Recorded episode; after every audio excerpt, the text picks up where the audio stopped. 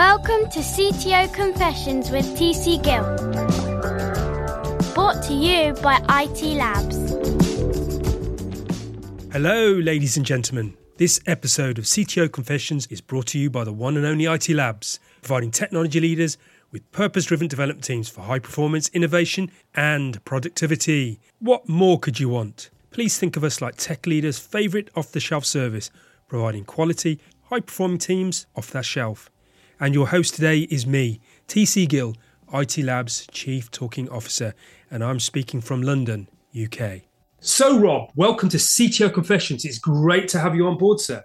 Thank you. Thank you. Glad to be here this morning. So, tell the audience a little bit about yourself. Who are you? What do you do? And who do you work for? Uh, so, my name is Rob Phillips. I'm currently the Vice President of Software Engineering at a consulting company based out of Richmond called UDig company's been around for about 20 some odd, you know, 25 years and is really focused on consulting over the last seven years, let's say.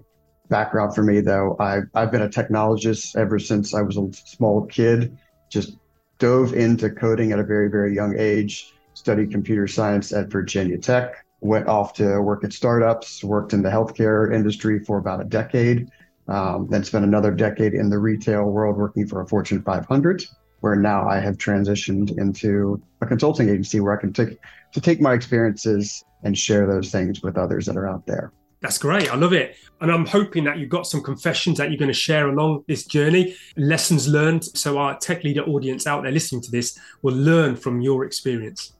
Absolutely. Absolutely. Um, as you as you grow up through your career, there's you know when you're the individual contributor or the, the first level manager, people are really telling you what you need to go fix. You need to solve a problem. You need this time window to get it done. Um, here's your budget. Here's everything you need, and you kind of need to dissect that, put together a plan, execute that plan, make sure that goes well. But as you move up in the ranks uh, and become more of a senior leader on that team or a strategic thinker on that team, you really have to know that at some point that switch from when somebody tells you of what to do and what problems to solve, that's a really fast transition. And nobody typically tells you that that transition has actually happened in your life. So wow. you have to be really pay attention to where you think that inflection point is. And the faster you can make that, that jump into understanding the problems, even if they're not problems in your space, but be able to understand what the company's problems are, be able to articulate those to the right people and give them a, here's a direction not here's the problem um, and we need to fix it, but here's the problem and here's the next step towards going to fix it. That's the key thing that makes the next the next transition for you anybody successful. I think every leader that you work around, they're no longer your bosses, they're your peers. Mm. They may have higher titles than you, but they still look at you as your peers and they're looking for guidance and advice from you, not just doing at that point anymore any tips? This is a question I was going to ask later on in the podcast, but it seems pertinent to bring it up now. Any tips around how you can ease that transition? I think the easiest part in there is is realizing realizing that you are an adult. Really don't realize you. I think realize you're an adult until maybe you have kids. Um, as a child, you always looked at your parents and thought, "Wow, they're my parents. They know it all." Then you become a parent and you realize, "Wow, they don't know a thing." so at that point, you realize, like, I'm just like everybody else. And so as you're growing in your career and working with those around you, you need to stop looking at your boss or the other senior leaders as your team as like your parents and the ones who know it all because they don't know it all. So trying to break down that that barrier to thinking they're the ones that are really superior to you and building a relationship with them where you can simply sit and have a conversation, whether it's around the water cooler or coffee or go out to lunch with those those folks, but start to build those personal connections with them and that trust, um, so that when you do have your ideas or you do see problems, it's a lot easier for you to come to them and say, "Here's something that I think we need to go do." Because in some cases, that thing that may need to get done is something that they should have had responsibility for, mm-hmm. and for them to be able, to, for you to be able to present something of, "There's, hey, you've got a miss here, and here's an idea of a direction you should fix it." It requires a level of partnership uh, and kind of being on an equal ground to have that conversation with them. That's great to hear. Thank you for that advice. I think that's really good advice to all us leaders out there. And so, Rob, I've got a question around the company that you work for. What is the problem that it's solving in the market? This company has transitioned from a staff augmentation company or, or headhunting company to a consulting agency. They did that about 2015 and have just been doing general software engineering consulting projects, whether they're websites that companies need or internal app web applications, mobile applications, getting into data and reporting. And now that we've done this for a number of years, what we recognize is there's certain verticals that largely are getting ignored and are not getting the right level of attention. And there are verticals that are, you know, sometimes they're a bit unique in understanding a nomenclature. So what we are doing is we're pivoting again, pivoting again, yes, our consulting group to focus on several verticals, one being associations and unions. Second is credit unions. Third gets into transportation, as healthcare is always out there. Um, so that's where we are trying to pivot and get into some of those specific areas of what what agencies and what companies are needing. And then I think that the next evolution too, there's a blend of companies start talking about being a data driven company.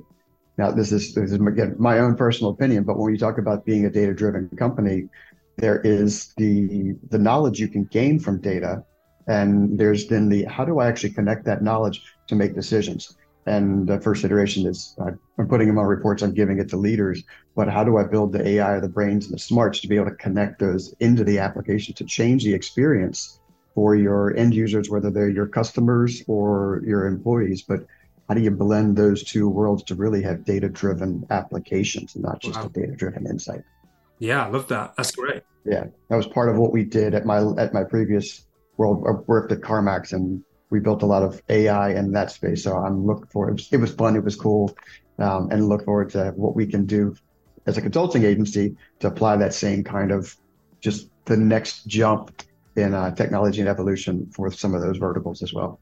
Fantastic. So it sounds like you were in the AI space well before it became a cool, funky thing that was in in the news every five minutes. I would say so. Yes. Um, I was. I mean, I did grow up. I don't. I've got 25 years of technology, but um, you know, in understanding machine learning and AI, I am not the expert in that world. I understand the lingo, and mm. uh, I can sit in a room and talk about it. But yeah, we've done, or in my career, we've done some really cool cutting edge things that, um, again, it's not Chat GPT and and that world, but it is really it's it's fast moving and it's leading the edge from what a lot of others are doing. Excellent. Sounds really exciting. I've got a question here around your passions as a leader. So I'm going to put the spotlight on you now as a leader. What's the passion that drives you? I really like to I like to run into a space that is brand new. So let's say you've got a problem as a as a company and you're like, I have the problem, I don't know how to solve it. I like to get in there and help to figure out, okay, what is the problem? How would I organize and how would I go about solving it? And solving in a way that doesn't get into, oh, this is everything we've got to go build, but how do I take that first step or the first couple steps to get you to that solution? And how do I do that in the cheapest and quickest way possible? And a lot of that cheapest and quickest way possible is in um, is in using the things that you already have in maybe in slightly different ways or in stretching those things uh, to be able to plug them together, wire them together to prove out the concept that's there. Um, and slowly, as we're building that process too, you're also uh, like building the team around it that is going to be able to take that this concept and says, yeah, I think this works, and then they're going to be able to take that concept and flush it out into full-on systems, um, full-on processes that'll then help the company iterate towards that ultimate goal of solving the problem you kind of mentioned offline as well around getting teams up and running, new teams, you know, starting off afresh and uh, going through those kind of phases of uh, norming, storming, forming, and performing, I guess. Yes. Um, yeah, that's a thing that happens at every every team. You want to talk about forming, storming, and norming, but it's a, to to help teams get through those areas too. It's about building a safe space for those those team members. So your teams, sure, I'm not going to get too detailed on that. That the four step process is that every team, every group of individuals that gets together has to go through to ultimately get to that you know, performing phase. But the other challenge is these teams are always changing. You're doing something new. Somebody's naturally leaving through attrition. But so when you bring people in, you have to restart that that process. And as a leader, your goal is to make that happen as quickly and smoothly as possible. To do that, it's about creating safe spaces for them, creating areas where it's okay to fail. It's okay to try something new. It's okay. Make sure we learn this about it and hold the team accountable for what it is they're doing. I do that typically by telling stories um, about what I've done in my life that has has failed and what I've learned about it, um, and then telling those too in ways that also show out that what happened in the failure there it was not catastrophic. Mm-hmm. It's not the end of the world. Most of us, ninety nine percent of us, I would say, is always We are not curing cancer. We are not building software for pacemakers. Now, if you're writing autonomous software to drive cars, please do it well and do it right. yes, uh, yes. But aside from things like that, I think you know creating an understanding in, in the reality and the grand scheme of the world, what you're building is not going to. It's, it's going to cause a bump. It's going to cause a hiccup. You're going to learn from it, and we're going to move on. Brilliant. I love that. It kind of really fits that whole agile kind of mindset. And also, I love people speaking to this is that, that creating those safe spaces and seeing failure as a learning point. I guess it really pumps up the creativity into the space as well. Yes, yes. Everybody talks, they talk about learning and failures, but very few companies, I think, truly practice and celebrate the learnings that happen there. Don't flip it flop. flop. I've also seen the flip side of it is mm. where it gets into experimentation, experimentation, experimentation, and you lose track of that end goal of what you were truly going after as far as a metric and a measurement, and you just forget and say, "Well, these are all the things we learned." I go, but have we actually? What's the how much is the needle moved on that end goal? My goal is to maybe if I'm trying to increase sales by 5%. Well, let's not just talk about a whole bunch of learnings. Let's talk about we did get that needle moved somewhere in those learnings. And it's an interesting point, this, because it's finding a balance between the two, and everything's a balance. And depending on certain points in the company's evolution or the product's evolution, the balance is going to be different. What are your tips to tech leaders out there finding that balance? I think that kind of goes back to the original point when I was talking about making partnerships and talking to those the, the leaders in the company, making them understand or, or getting that comfort with like where are they, what are they really thinking, and what are they really see, seeing, so that you can figure out what that right spot is for how much investment they're willing to put into something to get some learnings, whether that learnings be how did I get to my 5% sales increase or how did I not get to that 5% sales increase? The last thing you want to do is just continue to present present findings and present findings and not truly get the feedback that you're looking for of are we on the right track or we still need to still we need to pursue this experiment or do we need to just cut it and pause it and move to something else? There's a bit of a candid conversation when you've got as much time and money invested into experiments that trying to some experiments. That's the point of it. It was an experiment, and you're not going to get the end result.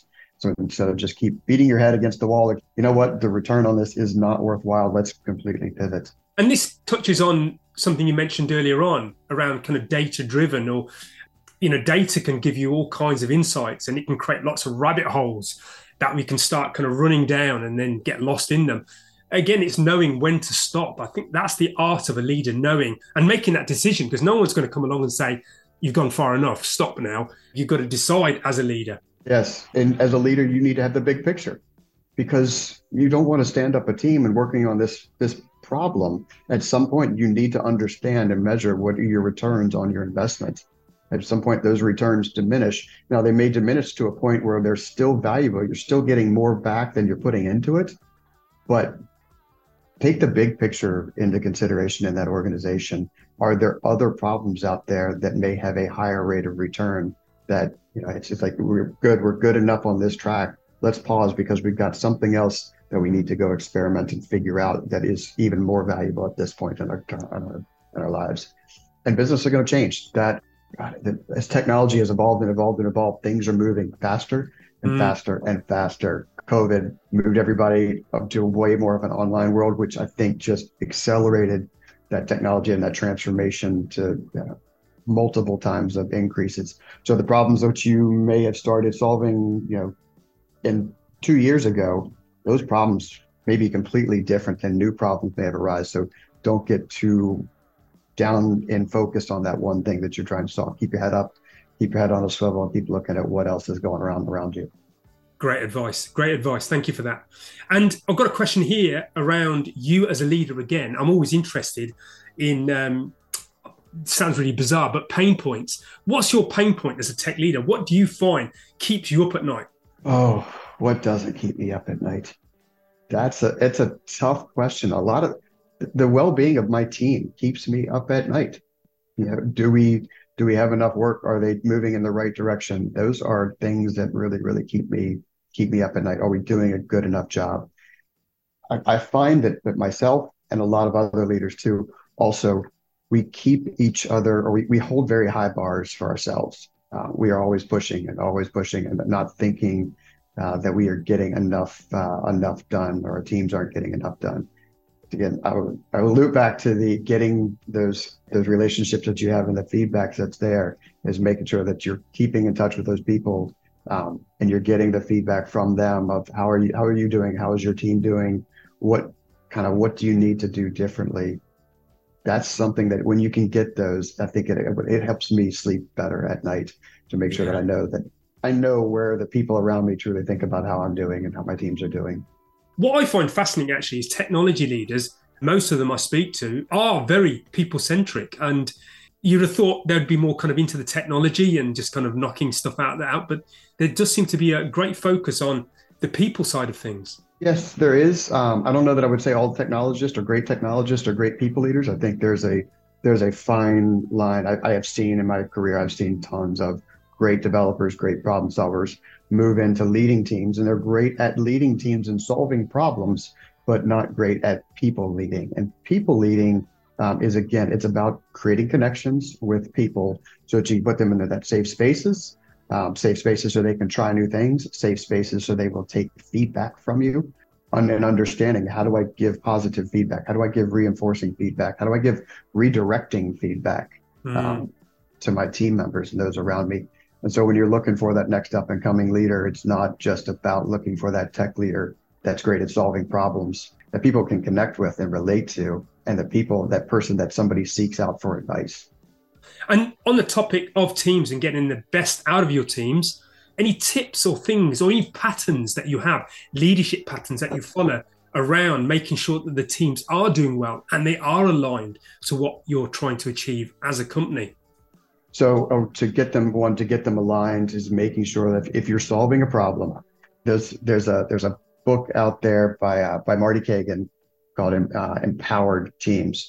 It's a really great book, but I have seen companies take that book and uh, and go too far empowering teams and put them like, here's the vision of the company. You all go solve those visions of the company, and the leadership then turns into making sure that the I've got smart people on the teams. They're well funded. They're and they're having fun and they're engaged, but there needs to be more direction provided around those teams first off to make sure they understand within this thing that this company is trying to do, here's their piece of that puzzle so that I understand my piece of the puzzle, I understand the next person's piece of the puzzle, and we are all we need to be talking in alignment around how are we connecting our two pieces of the puzzle to solve the overall customer journey of what we're going after. And how do we solve that? Because again, it's back to like maybe I'm trying to lift sales by five percent, but back to being data driven too. It's how do I take that big problem and break it down to now these are the pieces they're solving, but how am I measuring the success of each one of those pieces because they are working towards experimentation. Yeah, making sure that people understand what's their role in solving these these things. That's right. I think you make an interesting point there of of giving again autonomy and letting people loose is uh, is a balancing act as well. You know, some people think that some of the shifts in uh, ways of working have been to dismantle leadership, but actually leadership and structure is very important and with the examples that you've kind of seen of where it hasn't quite worked out, was that a case of they just literally went with this kind of idea of just unleashing the teams on a vision? Experience that I lived through, that's what it was. There was a big money. The teams got into maybe several work streams, but you might have had 10 teams within a work stream, uh, and their boundaries and how they all tied together were not very well known and shared and communicated. And of course, even within a work stream, I think the other piece too is you're always going to have some shared services teams that may be supporting multiple of these work streams and being able to articulate which is important, which you're going to focus on, and how are you going to tie your shared service in with these teams is another piece of that puzzle that's that needs to be solved.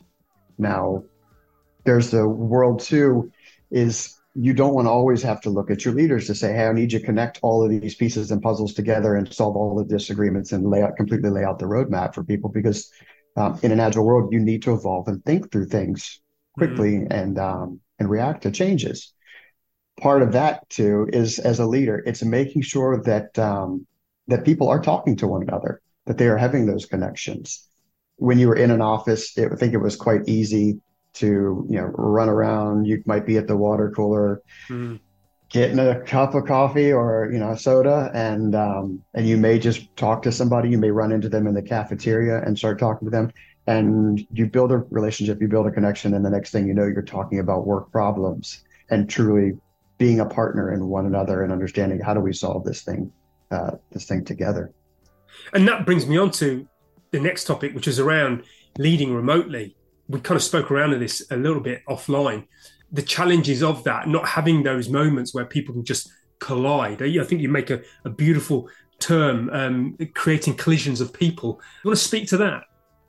Yes. As I mentioned before, like great ideas always come from two people with two different points of views on something that somehow came together. We're talking about a single problem and somebody provided a different point of view, a different idea on how to solve that problem. It's always story about Google that they're, I think they put up a sign that just said make search great in their water cooler or something like that. And some person solved that problem, took a different perspective on it and really helped help create that. Now in the virtual world, we don't have water coolers that we all sit in.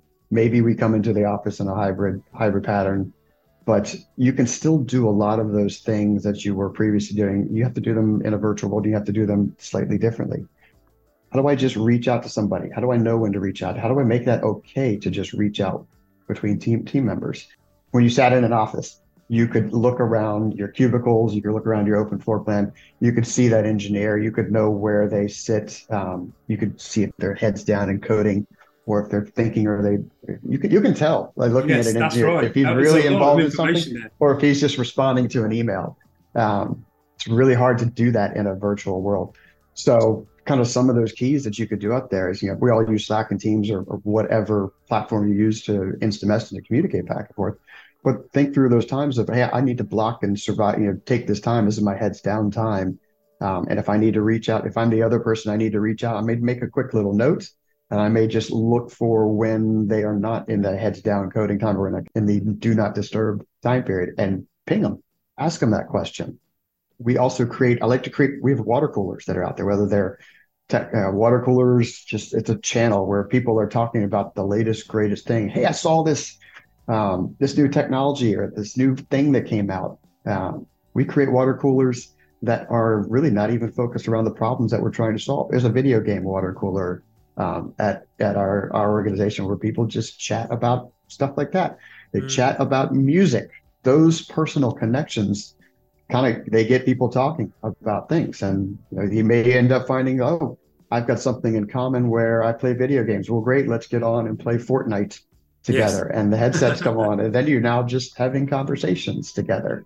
There's a number of different ways, but you just have to think through about how do we do that. I've also done, I think about when I was in an office, the office had a cafeteria, and you could walk by and see tables open and who's sitting with who, and go, uh, there's, you know, there's Jimmy, and Jimmy's all by himself today uh, I've done occasionally done that and just said, Hey, I'm going to be on my camera in this channel from noon to one. I'm having lunch. I'll sit there. I apologize for eating on camera with you, but I'm there. if you want to pop in, I don't care who you are. We can pop in. We can have a conversation. We can talk about nothing. Yes. Um, but it's again helping helping people just connect the two dots together. And yeah. Hopefully their hopefully their attitudes uh, and their communication will fill in the blanks. Yes, I think that's quite a, an interesting idea. We have these things on some of the streaming channels now where you can watch programs together remotely. Um, I think that's kind of attempting to do the same thing. I've not tried it myself, I have to confess, but I love the idea of somebody just saying, "I'm going to be eating on camera. Do you want to come and join and have lunch with me?" Yeah. And I guess as as human beings, we have we're learning to evolve into that, doing things like that because that's quite a new thing to do. Yeah, um, yeah. Have happy hours on camera. There's a the term a slippery slope that does show up there that you know in, in one hand i am using a work laptop i may be using a work system and i may be having a conversation that is not work related that is a world too that needs to be thought through and you need to be cognizant i think of of those conversations that you're having when you are on work equipment using mm. work enabled work enabled software and communication yes, channels absolutely yeah yeah a good point that's an excellent point Next question I have is around organizational growth. You kind of mentioned that you like to kind of go in there, um, start things off, get things going, and then uh, offline you mentioned retracting from that to let the teams get on with what they need to do, do their magic. What are the foundations for growth do you see that create that the right conditions? Number one thing for growth around organization. This I will carve into concrete, and it's not my idea. I actually the the president of the CarMax told me this once upon a time. He said, uh, always hire great people, always hire people smarter than you, who are better than you, who can do things better than you. Because for you, there's, or for me, there's always something else I could be doing. There's another problem, but there's something else I could be doing. And if I can hire the person that can solve today's problem, I can go out and think about tomorrow's problem. So mm-hmm. that's thing number one to, to look for.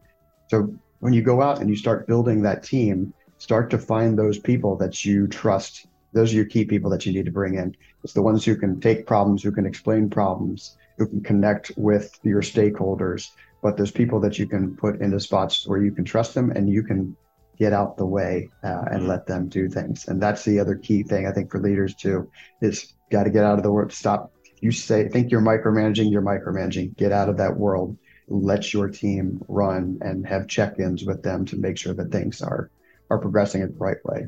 Great. That's great advice.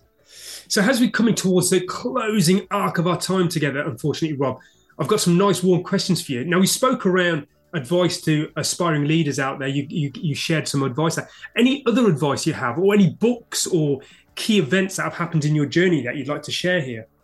Yes. So God, so many so many things here. Let's see if I can how, how short I can make this.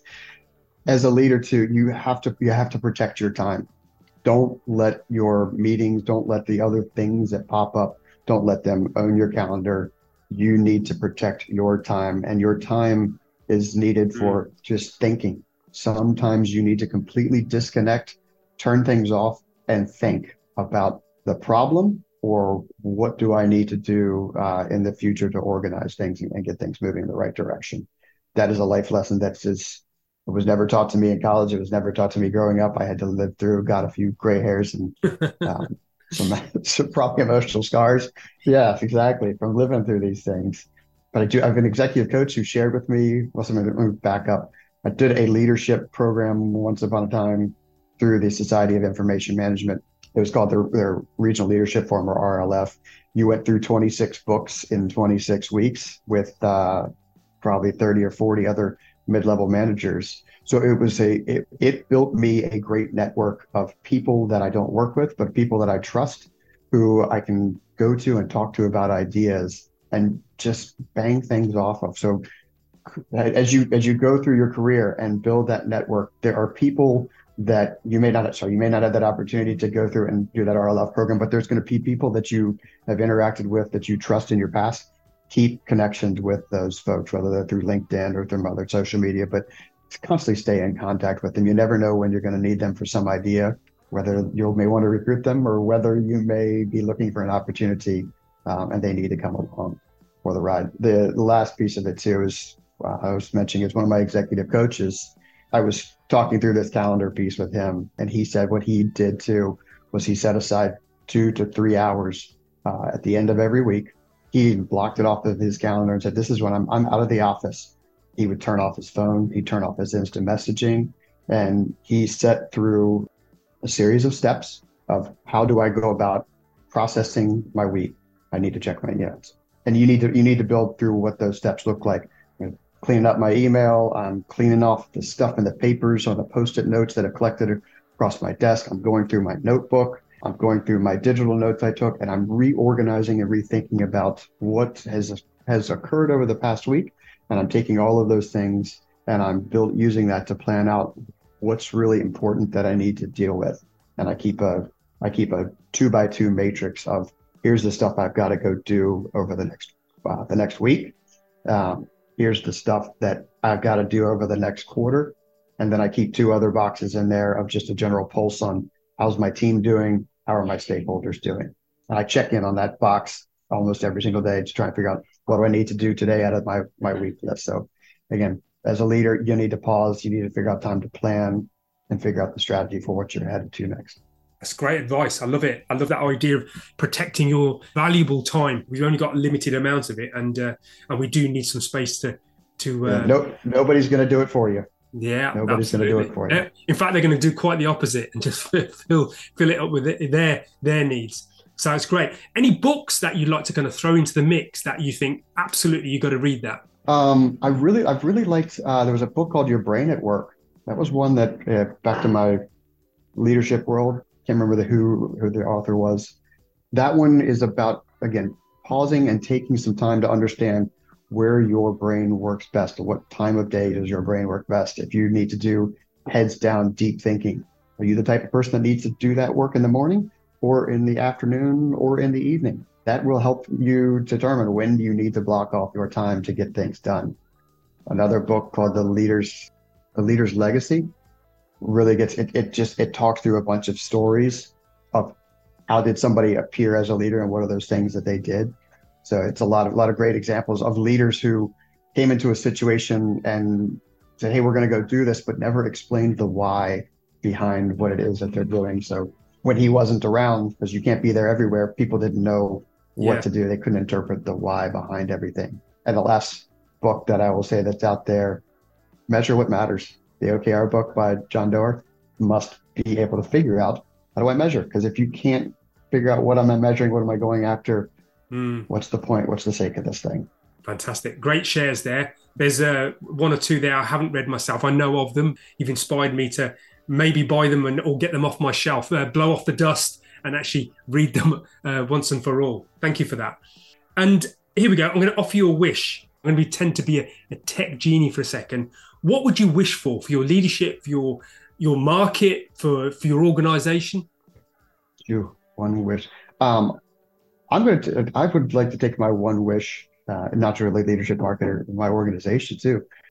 It's about people. I think people trying new things and not being afraid of the the negative that's going to happen behind it. There's been so many. There's just there's changes in technology. There's changes that have happened through the course of of time. Virtually every single one of those. It, it's changed the way that we've worked. It changed the way that we do things. But we've learned to adapt. We're very very adaptable species, uh, and being able to realize like yeah, the thing that I did yesterday, it may know or may not be the thing that I do in the future but I will have something to do and it will be more valuable or more meaningful to me than the thing I was doing in the past. Great. So don't be afraid of change. Love it. I thank you for sharing that. I'm going to work to try and make that come true because I think it'll be useful to a lot of people, including someone sat right here, me. Um, so thank, thank you, you for sharing. and as we hit the final stop of the podcast, what's your final key takeaway, a gift to our tech leader audience out there as a parting gift? Uh, I would just say that to when you're building something and trying to figure out that experimentation world, don't think about everything that's possible and could happen. You'll get mired down in the details. Just solve today's problem or this week's problem and let tomorrow's problem or next week's problem be next week's problem. Keep an eye on them because you're going to pivot and change and do things. But I don't need to go solve everything. I just need to take that next step on it. Too often I've heard people as we talk through how do I solve a problem, they will then throw back all the, oh, well, this is going to happen and this is going to happen and this is going to happen. Or the phrase I hate is the problem is, I don't really care what the problem is. I'm going to figure out one solution. We'll solve that one thing. Mm-hmm. And then if that problem still exists, I'll go solve that next, but I'm not going to worry about it for now. Brilliant. Great advice to finish on. What a great note to finish on. Thank you very much, Rob. It's been great having you on CTO Confessions. All right. I appreciate it. Thank you for the time. It's been great this morning. And finally, Remember to subscribe to CTO Confessions podcast and IT Labs newsletter, where you get regular tech articles and invites to the IT Labs webinar series. URLs for this can be found at the bottom of this page. We are consistently creating material to create, nurture, and support a community of tech leaders. And of course, if you want to know more about IT Labs services, including our Teams as a Service service, please don't hesitate to get in touch. As mentioned in the intro, please think of us like tech leaders' favourite off the shelf service, providing agility, high performing teams off that shelf with a wide breadth of skill and knowledge. Well, that's all, folks. Look after each other and keep safe. Wishing you all a good day or evening wherever you are in the world from all of us here at IT Labs. Live long, live well, and prosper. Until we meet again on the next CTO Confessions podcast.